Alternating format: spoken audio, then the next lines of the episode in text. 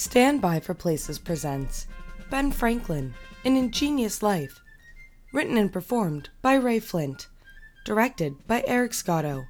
Also featuring Gabby Van Horn, Dana Watkins, and Kevin Sebastian.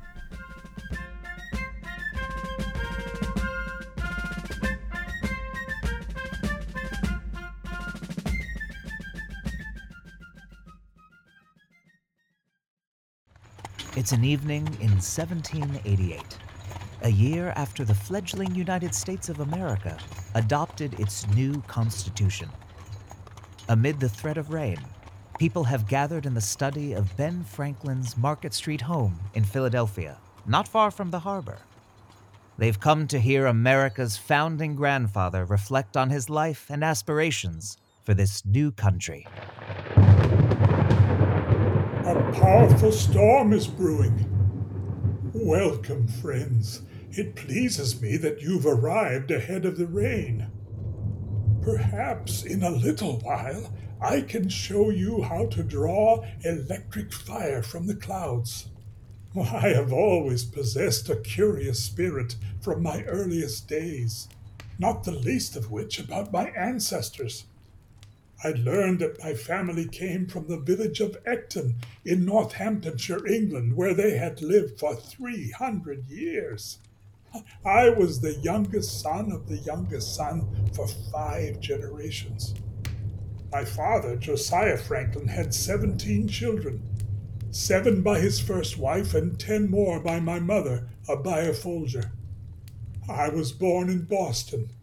As a boy living near the coast, I imagined a life at sea. Oh, Papa, What's that, Sally? are you talking to yourself again? No, I'm not talking to myself. I have visitors.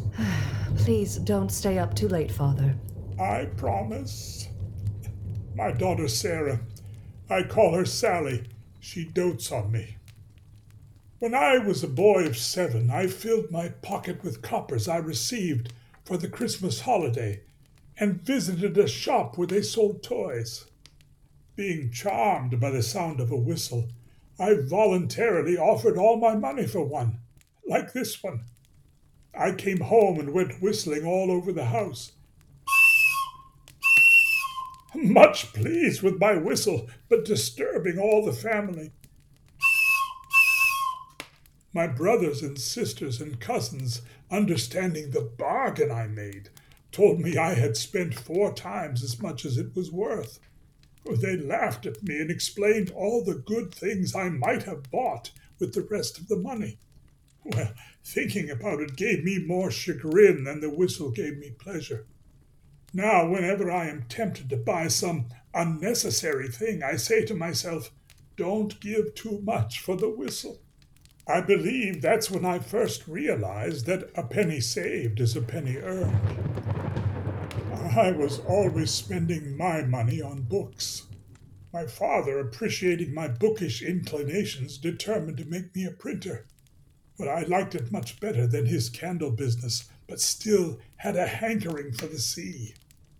My father, having lost one son to the Atlantic Ocean, had no desire to have me go to sea, and was impatient to have me bound to my older brother James, where I might learn the printing trade.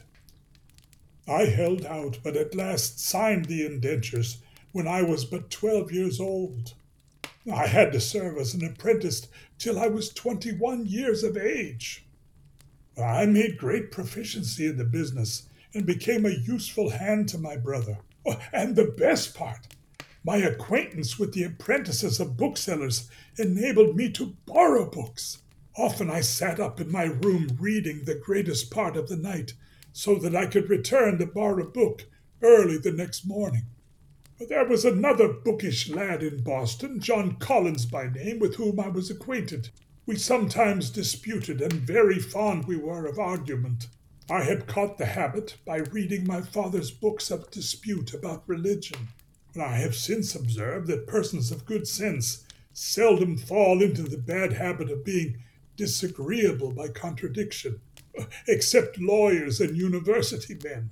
If you wish information and improvement from the knowledge of others, and yet at the same time express yourself as firmly fixed in your opinions. Modest, sensible men will probably leave you undisturbed in the possession of your error. The question was once raised between Collins and me of the propriety of educating the female sex. He was of the opinion that it was improper, but I took the contrary side, for dispute's sake. He was more eloquent and bore me down more by his fluency than by the strength of his reasons. After we parted company, I would sit down to put my arguments in writing. Three or four letters had passed between us when my father happened to find those papers and read them. He talked to me about the manner of my writing, observed that though I had the advantage of my antagonist in correct spelling, I fell far short in elegance of expression and in clarity. This made me more attentive to my writing, determined to improve. My brother had in 1720 or 1721, you'll forgive the exactness of my memory, begun to print the New England Courant. He had ingenious men among his friends who amused themselves by writing little pieces for this paper, which made it even more in demand. Hearing their accounts of how their papers were received made me excited to try my hand. But since I was still a boy, only fourteen or fifteen, I suspected my brother would object to printing anything of mine if he knew it to be mine. So I disguised my hand and, writing an anonymous paper, put it under the door of the printing house at night. I used the name Mrs. Silence Dogood. My brother found it in the morning and shared it with his writing friends. I had the exquisite pleasure of hearing it met with their approval, and when they tried to guess who might be the author, they only suggested men of character for learning and ingenuity. As you can imagine, this encouraged me. I wrote and anonymously submitted several more papers which were equally approved. I kept this secret for a while, submitting fourteen papers in all, one every few weeks for almost a year, until I finally made it known. This did not please my brother. He thought it tended to make me too vain. Uh, perhaps I was. But I also expected more consideration from my brother, who only viewed himself as my master. Many of our disputes were settled by our father in my favor. My brother often beat me, and his harsh and tyrannical treatment gave me an aversion to arbitrary power which has stuck with me all my life. Frankly, I found my apprenticeship tedious and continually wished for a way of shortening it. Well, not long after, one of the pieces in our newspaper gave offense to the Assembly. James was taken up censured, and imprisoned for a month because he would not disclose the author. I too was taken up and examined before the council. I did not give them any satisfaction. They contented themselves with admonishing me. Perhaps they considered that as an apprentice I was bound to keep my master's secrets. During my brother's confinement, I had the management of the paper, and I made bold to give our rulers some rubs in it. Then an interesting thing happened. My brother's discharge was accompanied by an order of the House, a very odd one, that James Franklin should no longer print the paper called the New England Courant. My brother decided to let it be printed under the name of Benjamin Franklin. My old indenture was returned to me, with a full discharge on the back of it to be shown if the occasion became necessary. However, I was to sign new indentures for the remainder of the term, which were to be kept private. A very flimsy scheme it was, but the New England Courant continued under my name for several months. Finally, after a fresh difference arose between my brother and me, I asserted my freedom presuming that he would not produce the new indentures. It was not fair of me to take this advantage, and this I therefore reckon as one of the first errata of my life. But the unfairness of it weighed little with me. I resented the blows his passion too often bestowed upon me. When he found out I would leave him, he prevented my getting employment in any other printing house in Boston. I decided to go to New York as the nearest place where there was a printer. Because of the secret indenture, there was still danger of my leaving Boston openly. If I had been caught, I could have been forced to return to my brother's service. My friend Collins arranged with the captain of a New York sloop for my passage, under the story of my being a young acquaintance of his that had got a young girl with child, and whose friends would compel me to marry her. I sold some of my books to raise a little money and was taken on board privately. With a fair wind in our sails, in three days I found myself in New York, three hundred miles from home, a boy of but seventeen, without knowledge of any person, and with very little money in my pocket. Once in New York, I offered my service to old Mr. William Bradford, who had been the first printer in Pennsylvania but he had no employment. Imagine my chagrin at having traveled so far with no prospects. But then he told me his son had a print shop in Philadelphia and that his assistant had recently died. If you go there, he said, I believe he may employ you. Well, Philadelphia was a hundred miles further, but I set out and first landed in Philadelphia at about eight or nine o'clock on a Sunday morning at the Market Street wharf. I wore my work clothes, with the pockets stuffed with my shirts and stockings. I was dirty from my journey and fatigued. I didn't know a soul nor where to get lodging. I gave the boatman almost all of my money for the passage. At first they refused on account of my having helped row, but I insisted. A man is sometimes more generous when he has little money than when he has plenty, perhaps through fear of being thought to have but a little. I made my way up the street until I found a boy selling bread and asked for three pennyworth of any sort. He gave me three great puffy rolls, and with no room in my pockets, I walked off with a roll under each arm and eating the other. That was my arrival in Philadelphia, which has been my home for more than sixty years. I still recall that day as I traveled up Market Street, passing by the door of Mr. Reed, and there Deborah Reed first gazed on my most awkward and ridiculous appearance. Later I took lodgings in Mr. Reed's house and increasingly enjoyed Deborah's company. Over the years the affection grew between us, and I took her to wife September 1, 1730. She proved a good and faithful helpmate we thrived together and endeavored to make each other happy. Have you got any suggestions for married life? Keep your eyes wide open before marriage, half shut afterwards. Recently, I advised a young man who visited with me just like you are now that a single man has not nearly the value he would have in the state of marital union. He is an incomplete animal resembling the odd half of a pair of scissors. But should he not take my counsel and decide to take a mistress, I told him he should prefer old women to young ones. You may call this a paradox, but here are eight reasons.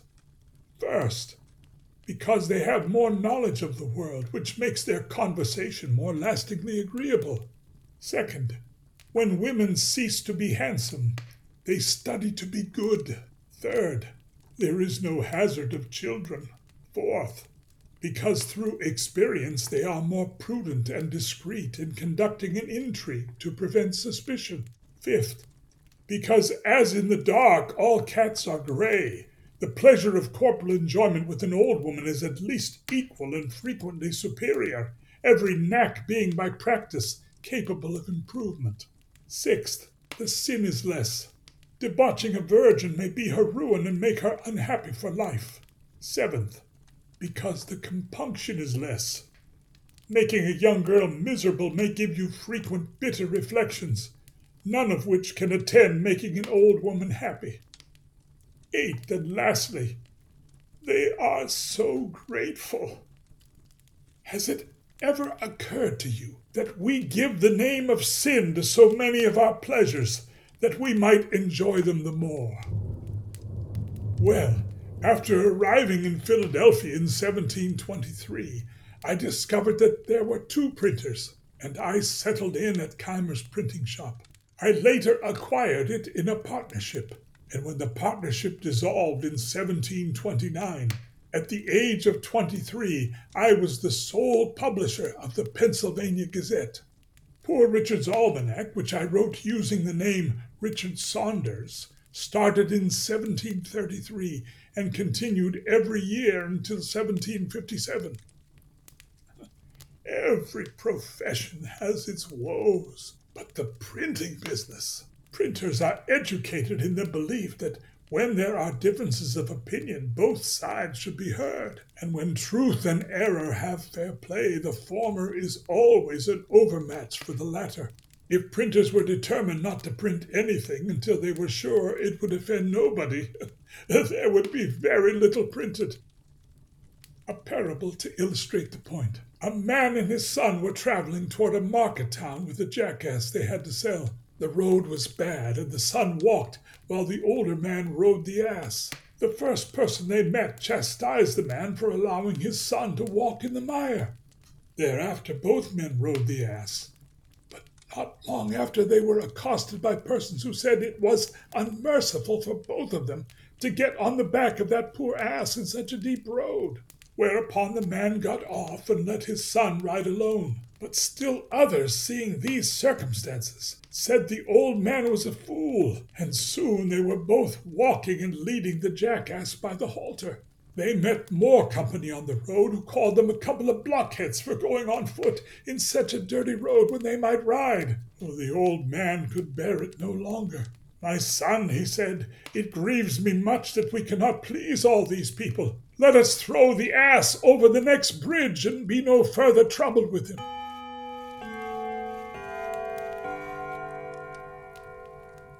A printing business is for the enlightenment and entertainment of its readers.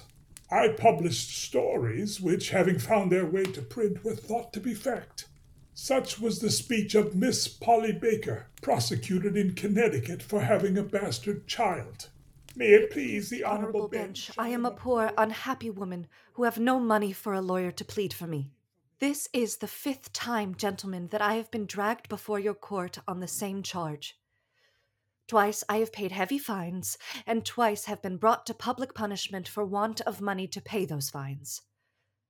I think this law by which I am punished is unreasonable, and particularly severe with regard to me who have lived an inoffensive life. I have brought five children into the world at the risk of my life, and maintained them well by my own industry. Can it be a crime to add to the number of the king's subjects in a new country that really wants people? I readily consented to the only proposal of marriage that was ever made when I was a virgin. I trusted him, and he got me with child, and then forsook me. That very person is a magistrate of this county, and I had hoped he would have appeared on my behalf. If mine is a religious offense, leave it, gentlemen, to religious punishments. Reflect on the horrid consequences of this law. How many distressed mothers have been driven by the terror of punishment and public shame to procure an abortion? On the other hand, consider the growing number of bachelors, many of whom have never sincerely courted a woman in their lives. Is theirs not a greater offense against the public good? Poor young women, whom custom has forbid to solicit men, are severely punished if they do their duty without them. Yes, gentlemen, I venture to call it duty. A duty, the steady performance of which I have not been deterred. Therefore, in my humble opinion, instead of a whipping, I ought to have a statue erected in my memory. It is reported that the court was so moved that they dispensed with her punishment, and one of the judges married her the next day.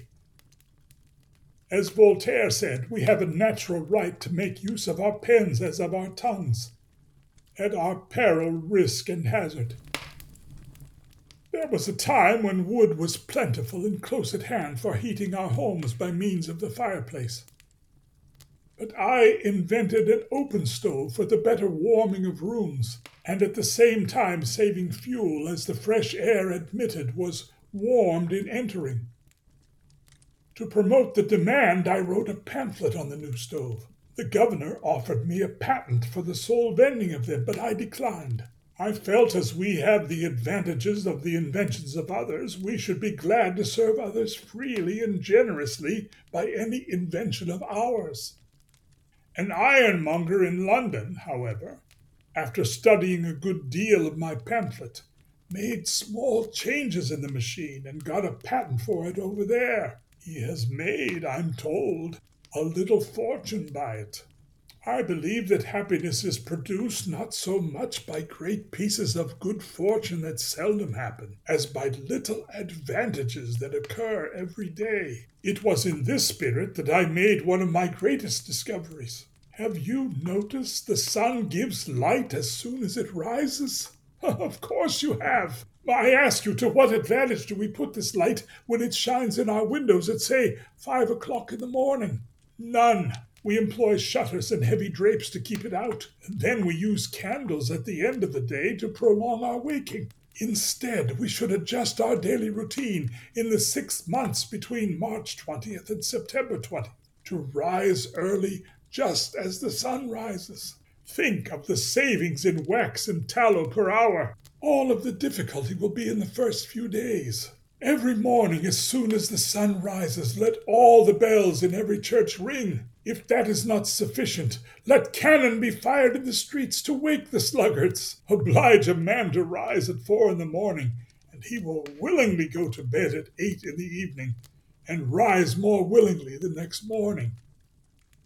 By 1748, I had a modest fortune that I could retire from the active printing business to devote the rest of my life to philosophical studies and civic causes. I was not the first to speculate on the relationship between lightning and electricity. I wrote a paper comparing 12 similar properties, including their being conducted by metals, giving off a crack and exploding, and a sulphurous smell. Never before was I engaged in any study that so engrossed my attention. I suggested that since electricity is attracted by points, sharp pointed iron rods should be erected on high buildings, so that when a thundercloud passes over, the rod will draw the electric fire, and that a man using an insulated handle to hold a wire might then draw sparks from the electrified iron rod. I wrote let the experiment begin. I proved my own theory using a kite made of silk uh, to better withstand the wind and wet without tearing, and to which I attached a very sharp pointed wire rising a foot or more above the wood. At the end of the twine, I tied a silk ribbon and fastened a key. If you want to try your hand at this experiment, you must stand within a door or a window and take care that the silk ribbon does not get wet. When thunder clouds come over the kite, the kite will become electrified. Loose filaments of twine will stand out, and electric fire will stream from the key on the approach of your knuckle. I have always believed that when the last comes, it is better to have it said, He lived usefully than he died rich. You may remember the words of the ancient poet we all studied at school. A man of words and not of deeds is like a garden full of weeds. Tis pity that good works among some sorts of people are so little valued, and good words admired in their stead.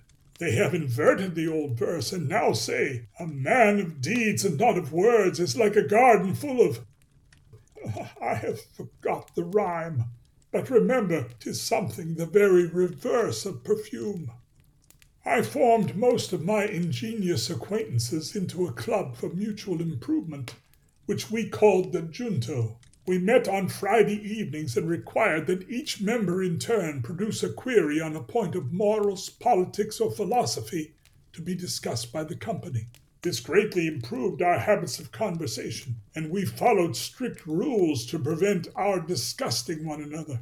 This same group helped me when I set out on my first project of a public nature a subscription library. They helped find 50 subscribers at 40 shillings each to begin with, and 10 shillings a year for 50 years. This was the mother of all the North American subscription libraries, now so numerous. They have made the common tradesmen and farmers as intelligent as most gentlemen from other countries, and contributed in some degree to the stand made throughout the colonies in defense of our privileges. After all, the only thing more expensive than education is ignorance. In a similar way, we formed a company for the extinguishing of fires. Every member had to keep in good order a number of leather buckets with strong bags and baskets to assist in transporting possessions. More persons desired to be admitted, and they were encouraged to form their own companies. And this went on, one new company being formed after another,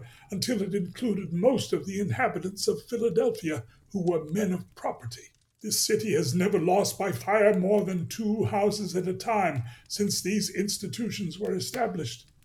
You've heard my expression an ounce of prevention is worth a pound of cure. Originally, it referred to fire prevention. These days, I enjoy playing chess, often competing with myself. Over here, you can see I'm in the middle of a game. But chess is not merely an idle amusement. Several very valuable qualities of the mind useful in the course of human life are to be acquired or strengthened by it so that they become habits ready on all occasions. We may learn foresight, look into the future, and consider the consequences of an action. We learn circumspection, surveying the whole scene. We can see the relationships, the dangers they are exposed to, the possibilities of their aiding each other, and what moves the adversary may make, as well as what means can be used to avoid his attack or to turn its consequences against him. It's time to move my Black Knight to the open space at D3. Hopefully, that won't get me into trouble. Uh, seeing it from the other side of the table, I'm not so sure. Third, we learn caution, not to make our moves too hastily. This is best acquired by strictly observing the laws of the game, such as if you touch a piece, you must move it. If you set it down, you must let it stand. The game thereby becomes much more the image of human life. Lastly, we learn the habit of not being discouraged by present appearances in our own state of affairs. The game is so full of events, and so frequently, after long contemplation, one discovers the means of extricating oneself from a supposed insurmountable difficulty. Ah, uh, do you see it? I can now take his pawn at f7 with my white knight and put him into check. We'll see how he gets out of that. I have taken great pleasure in the discovery of new things, such as the movement of the tides or the working habits of insects, and contemplating these little things as well as the universe.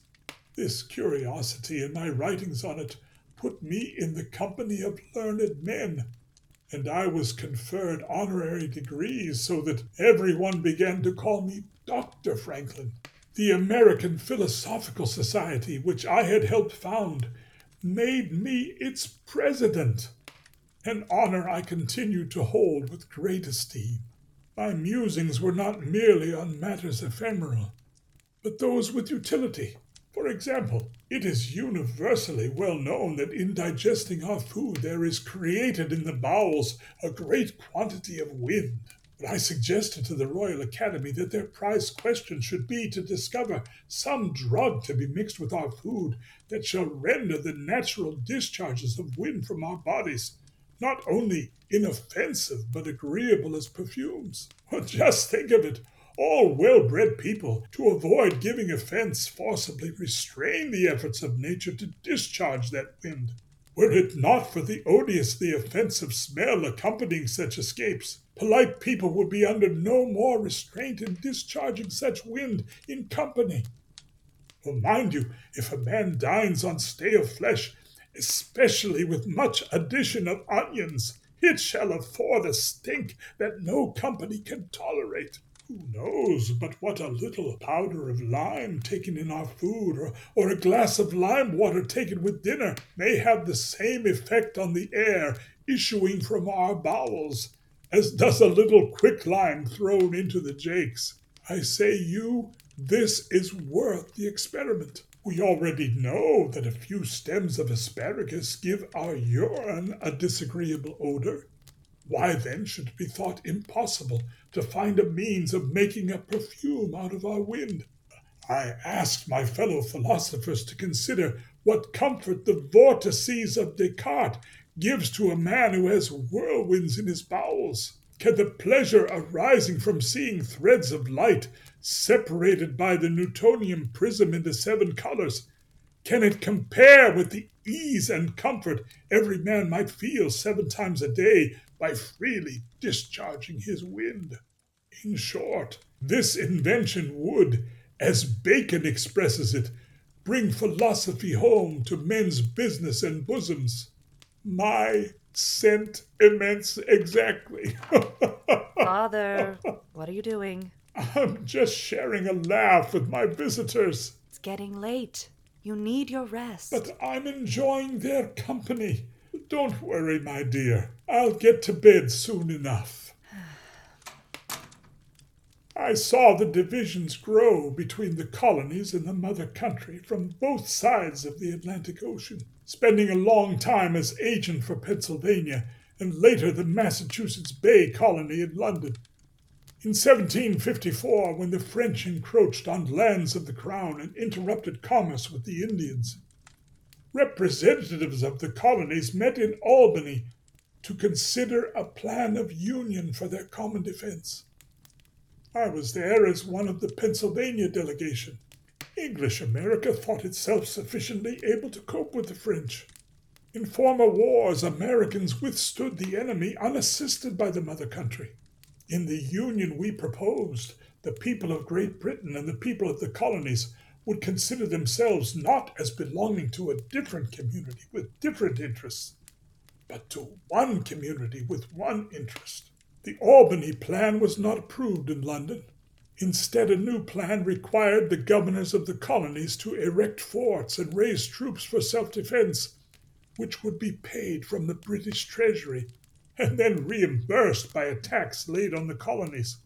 I wrote to the London Chronicle that excluding the people of the colonies in the decision will give them extreme dissatisfaction as well as taxing them by Act of Parliament where they have no representative. Where heavy burdens are to be laid on them, it has been found useful to make it their own act, for they bear it better when they have, or think they have, some say in the matter. It did not change. We are all born ignorant, but one must work hard to remain stupid. That's how I felt about the British government.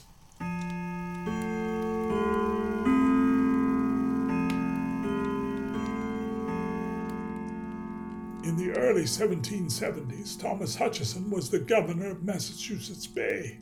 Mind you, not the elected governor, but the royal governor. He wrote letters to the Prime Minister's secretary urging drastic measures against the colonies, including an abridgment of English liberties. Well, these letters came into my hands from a member of Parliament, and I sent them to the Speaker of the Massachusetts House of Representatives with instructions to show the letters to colonial leaders, not to copy or print them, and then return them to me. In spite of my cautions, they were printed in Boston and found their way to London. As I have often said, three may keep a secret if two of them are dead. A man was accused of stealing the letters and challenged to a duel by an agent of the Prime Minister's secretary. The duel was held in Hyde Park Fortunately, neither man died in the contest. But I felt it was incumbent upon me to state my involvement in transmitting the letters. Not private letters, mind you, but written by public officers to persons in public stations on public affairs. For my mischief in the matter, I was relieved of my post as Deputy Postmaster General and labeled the true incendiary. My effectiveness as an agent for the colonies in England was over. I had been too long in London, so much so that my Deborah's loneliness grew. She wrote of being low in spirits and her health was not good. This letter did not arrive until February. dated December 24, 1774, from my son William.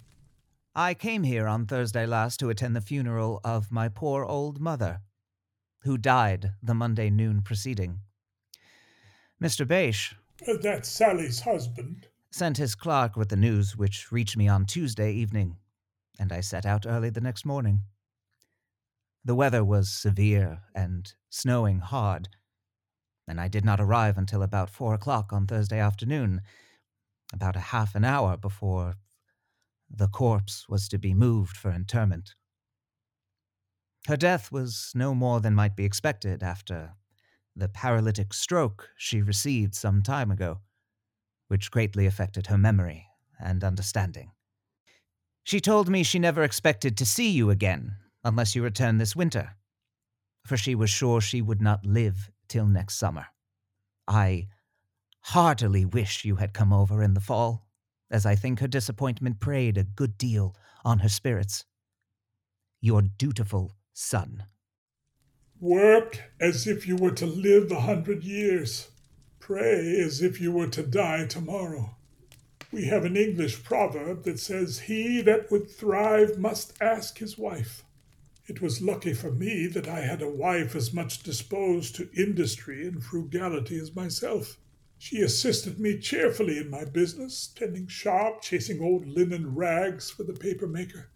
We kept no idle servants. Our table was plain and simple, our furniture of the cheapest. For a long time I ate my breakfast out of a two penny earthen porringer with a pewter spoon. One morning, being called to breakfast, I found it in a china bowl with a spoon of silver. Oh, they had been bought without my knowledge by my wife, and had cost her the enormous sum of three and twenty shillings, for which she had no apology to make, but that she thought her husband deserved a silver spoon and china bowl as well as any of his neighbors. When I was a boy, my father frequently repeated a proverb of Solomon Seest thou a man diligent in his calling? He shall stand before kings. He shall not stand before mean men. I did not think that I should literally stand before kings. I have stood before five, and even had the honor of sitting down to dinner with the King of Denmark. I was religiously educated as a Presbyterian, and I regularly paid my annual support for the only Presbyterian minister we had in Philadelphia. He used to admonish me to attend his administrations, and, and now and then I was prevailed upon to do so, once for five successive weeks. Had he been, in my opinion, a good preacher, I might have continued. His discourses were very dry and uninteresting, and appeared to have the aim of making us Presbyterians rather than good citizens. One Sunday he used the text from the fourth chapter of Philippians. Finally, brethren, whatsoever things are true, honest, just, pure, lovely, or of good report, if there be any virtue or any praise, Think on these things.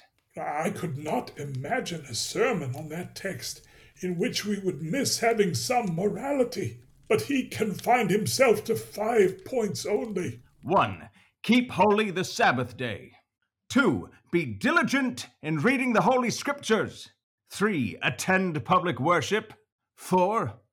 Partake of the sacrament. 5 pay due respect to God's ministers. Now, these might all be good things, but they were not the kind of good things I expected of the text.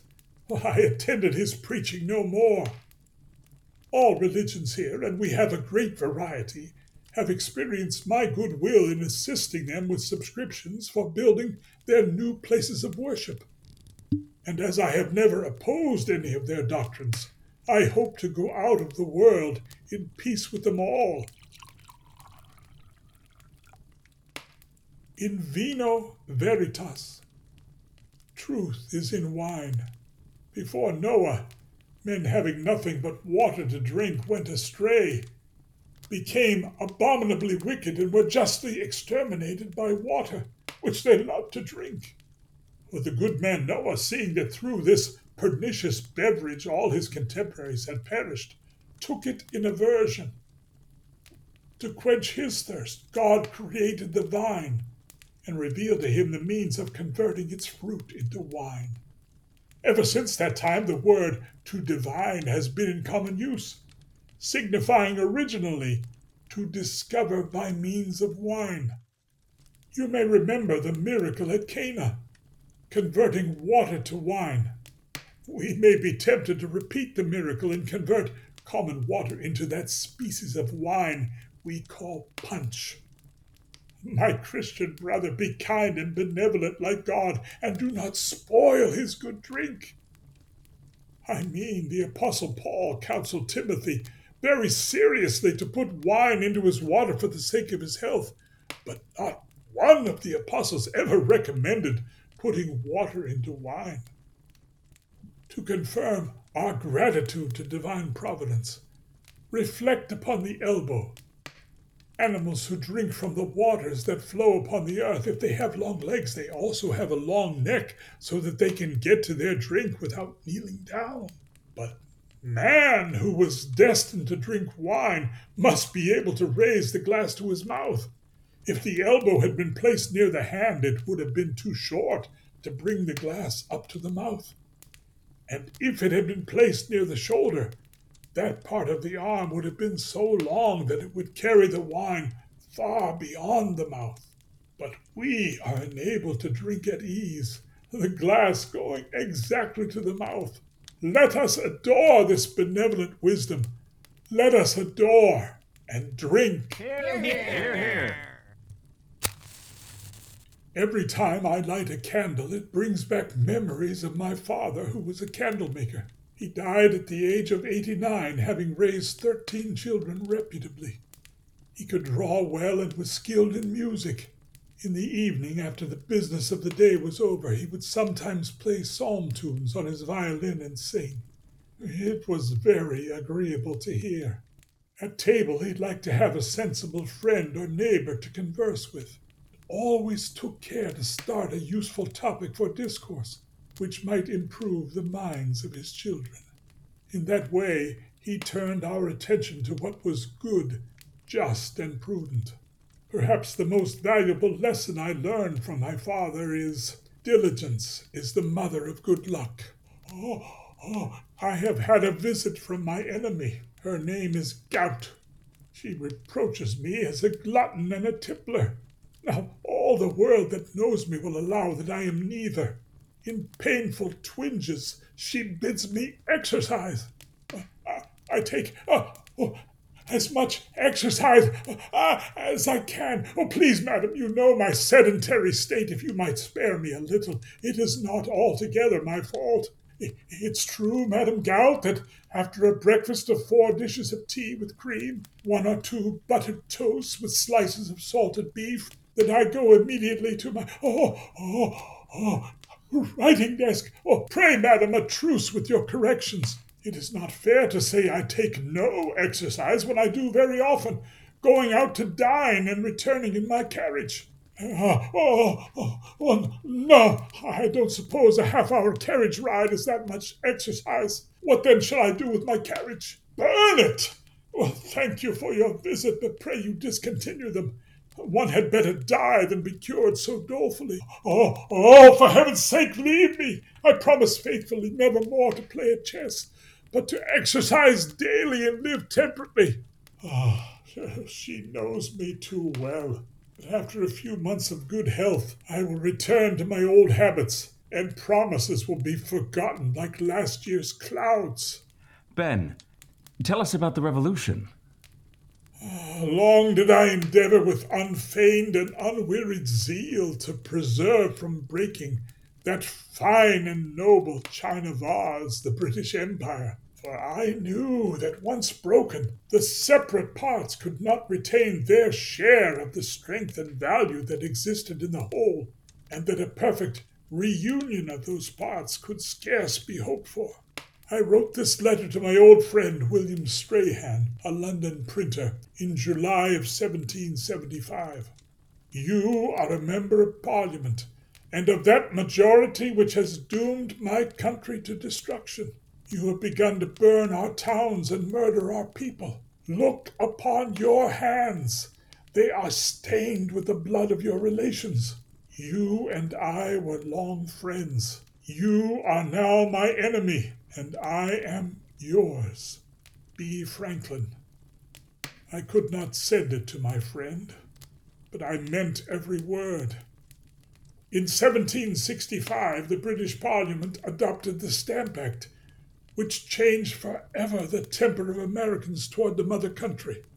Some of you look too young to remember when paper goods were taxed newspapers, pamphlets, legal documents, even playing cards. To show that the tax had been paid, a stamp was affixed. Before 1765, we submitted willingly to the government of the crown.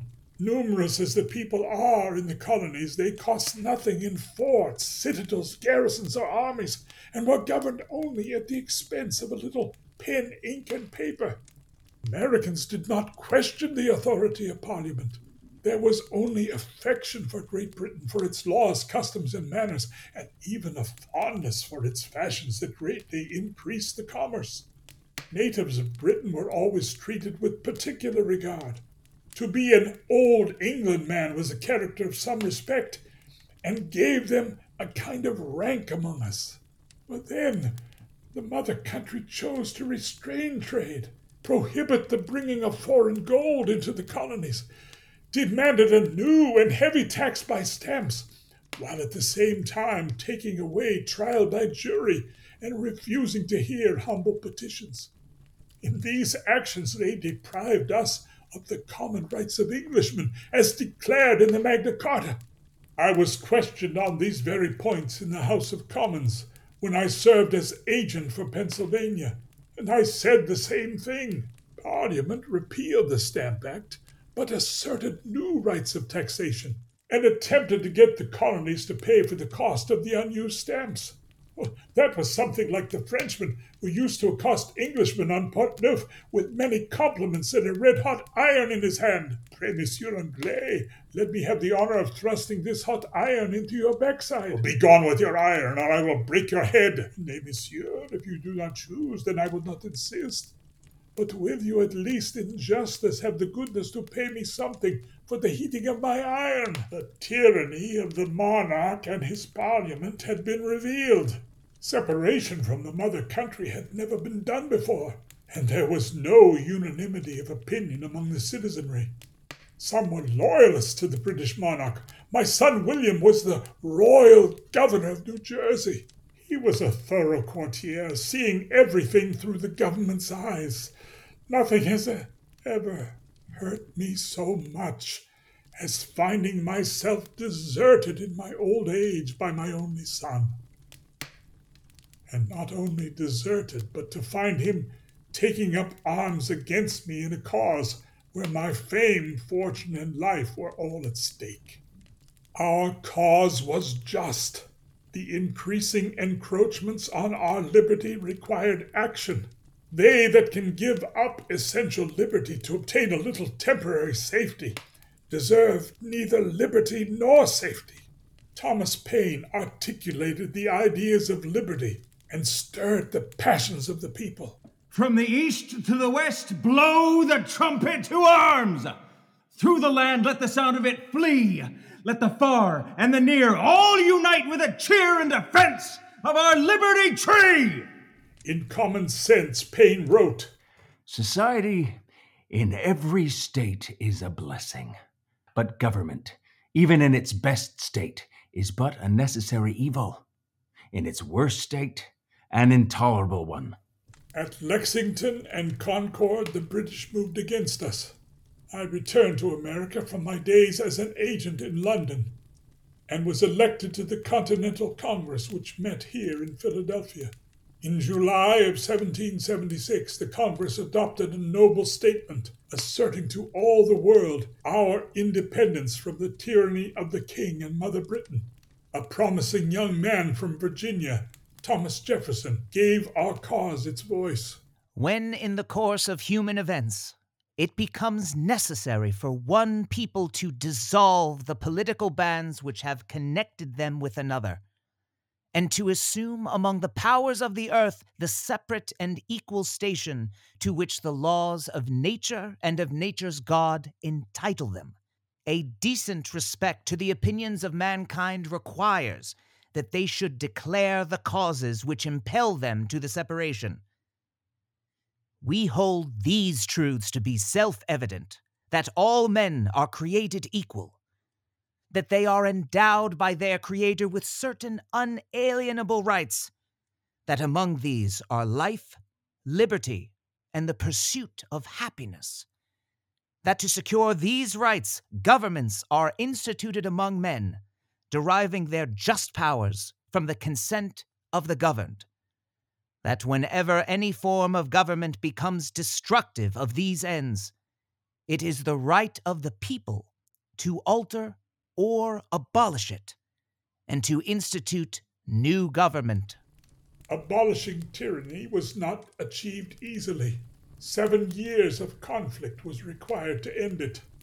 I served the Congress as minister to France to enlist their support in our cause and later, along with John Adams and John Jay, negotiated the peace treaty with Great Britain.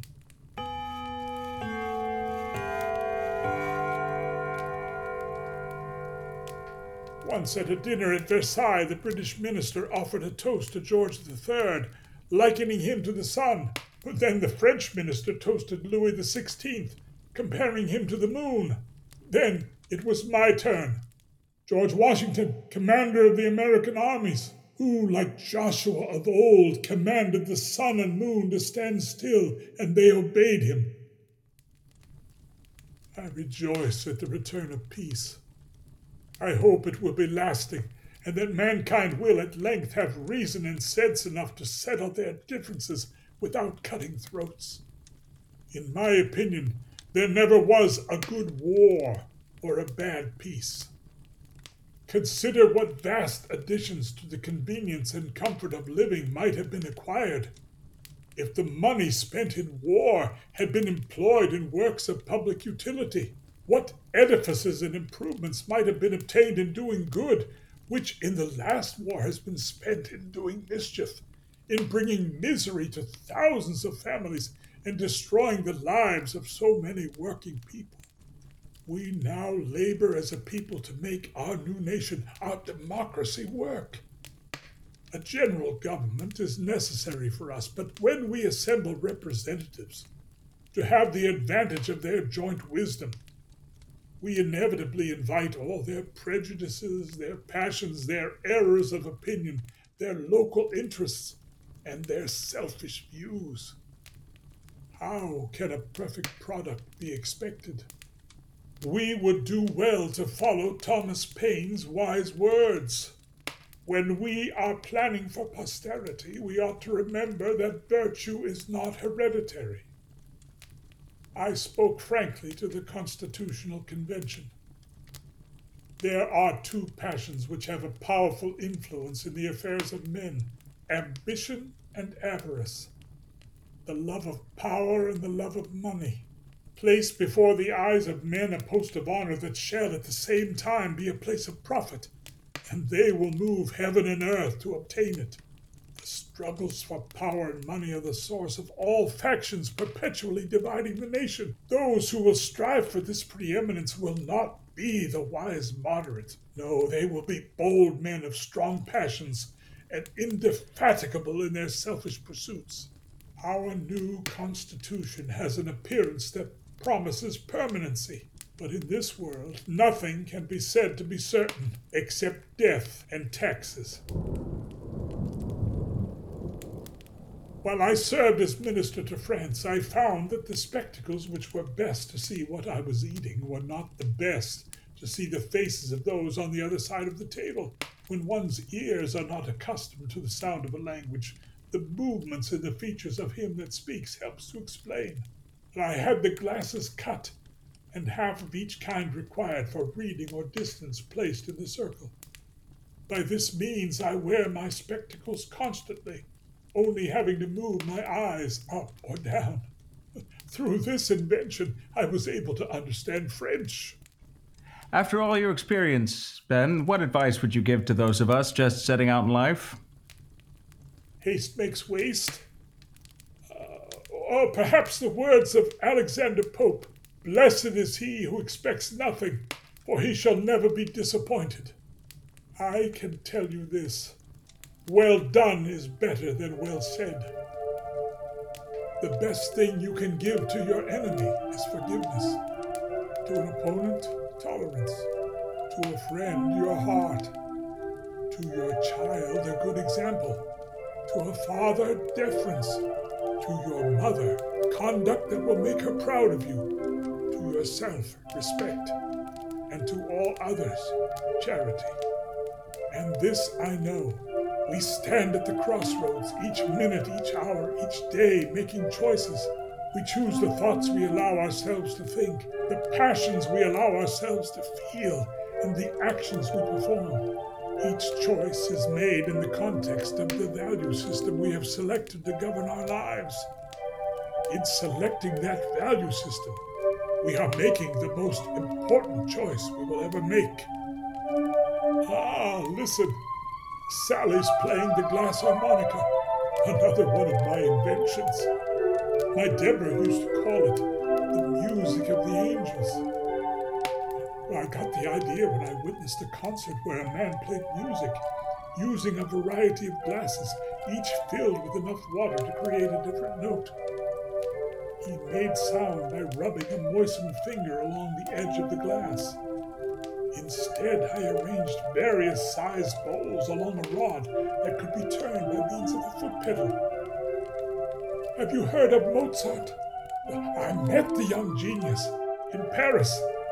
He was intrigued with my new instrument.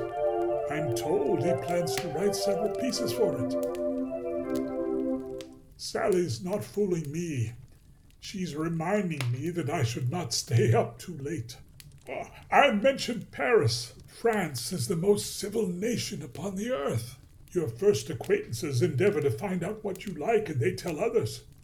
Somebody, it seems, gave it out that I loved ladies, and then everybody presented me to their ladies, or the ladies presented themselves to be embraced. That is, to have their necks kissed. Kissing of lips or cheeks is not the mode in France. The first is reckoned rude, and the other may rub off the paint. The French ladies have a thousand other ways of rendering themselves agreeable by their various attentions and civilities, and their sensible conversation a delightful people to live with.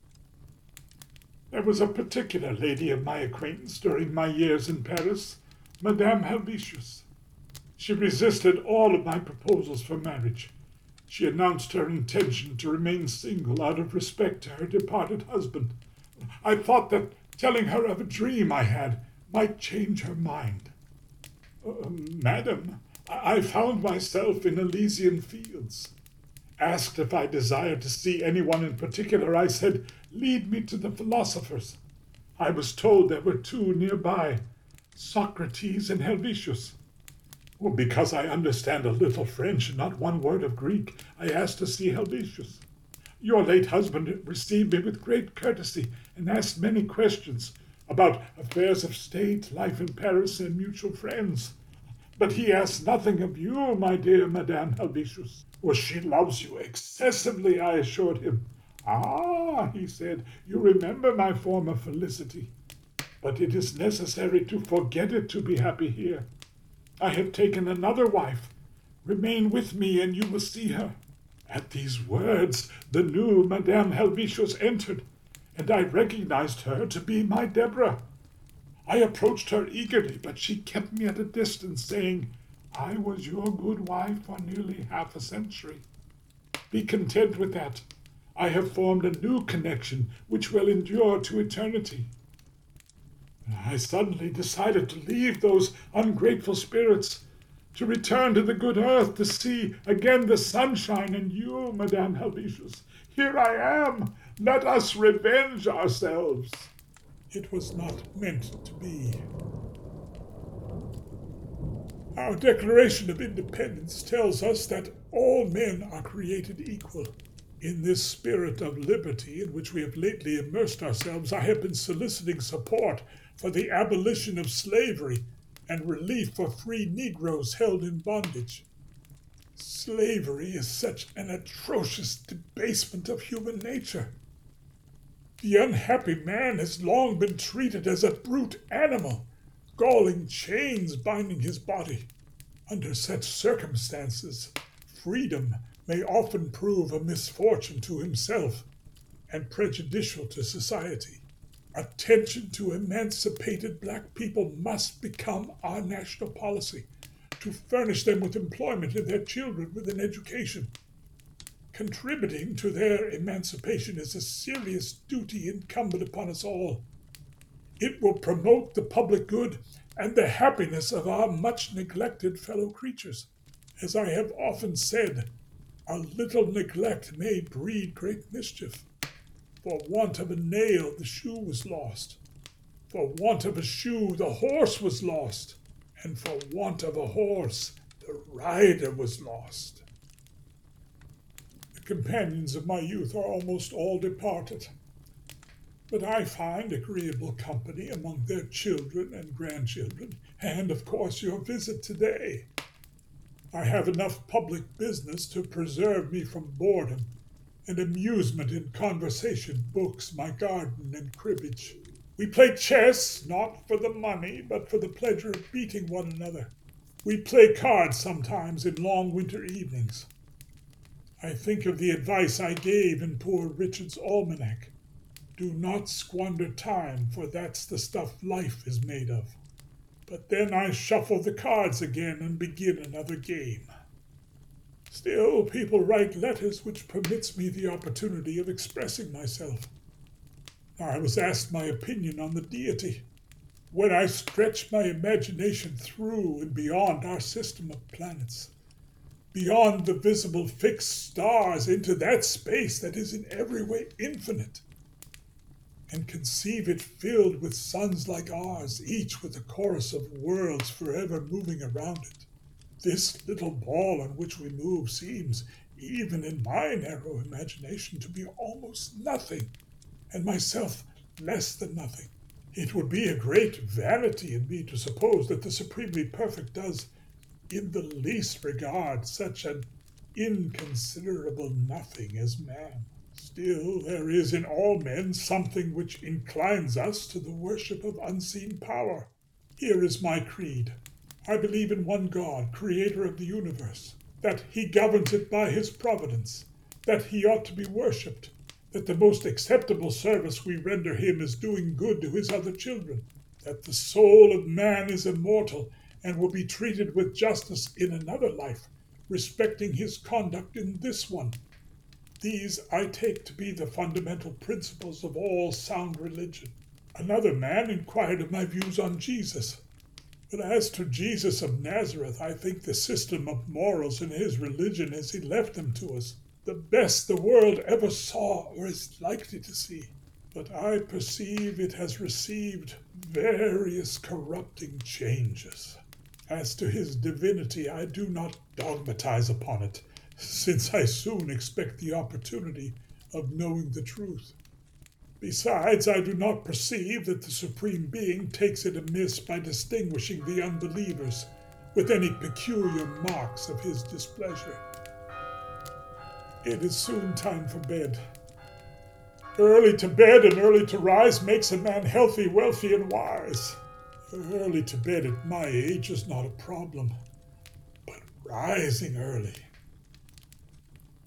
As poor Richard said, all would live long, but none would be old.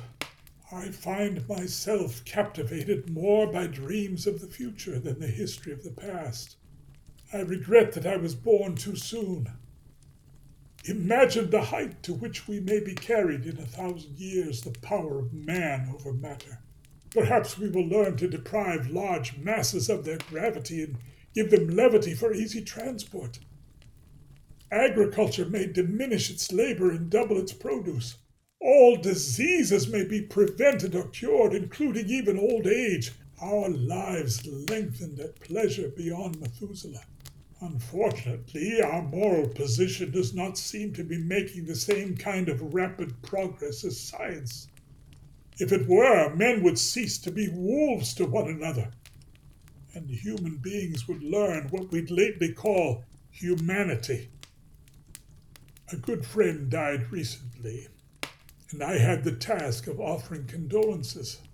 We are spirits, that these bodies are lent to us while they can afford us pleasure assist us in acquiring knowledge or in doing good to our fellow creatures, is a kind and benevolent act of God. When they become unfit for these purposes, when they afford us pain instead of pleasure, instead of aid become an encumbrance, it is equally a kind and benevolent act of God that a way is provided by which we may get rid of them. Death is that way. These mortal bodies must be laid aside when the soul is to enter into real life. We are in an embryo state of preparation for living. Our friend is newly born among the immortals. He is invited, as we shall be, abroad on a party of pleasure which is to last forever. His chair was ready first, and he has gone on before us. After all, we could not all conveniently start together. And why should you and I be grieved at this, since we are soon to follow and know where to find him? Long ago I wrote the words which I should like to be my epitaph. The body of B. Franklin, printer, like the cover of an old book, its contents torn out and stripped of its lettering and gilding, lies here, food for worms. But the work shall not be lost, for it will, as he believed, appear once more in a new and more elegant edition, revised and corrected by the author. Adieu, my good friends.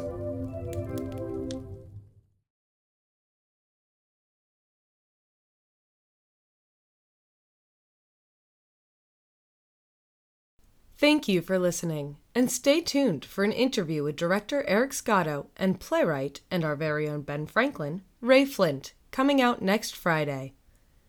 For more information about the cast, visit our website at standbyforplaces.org.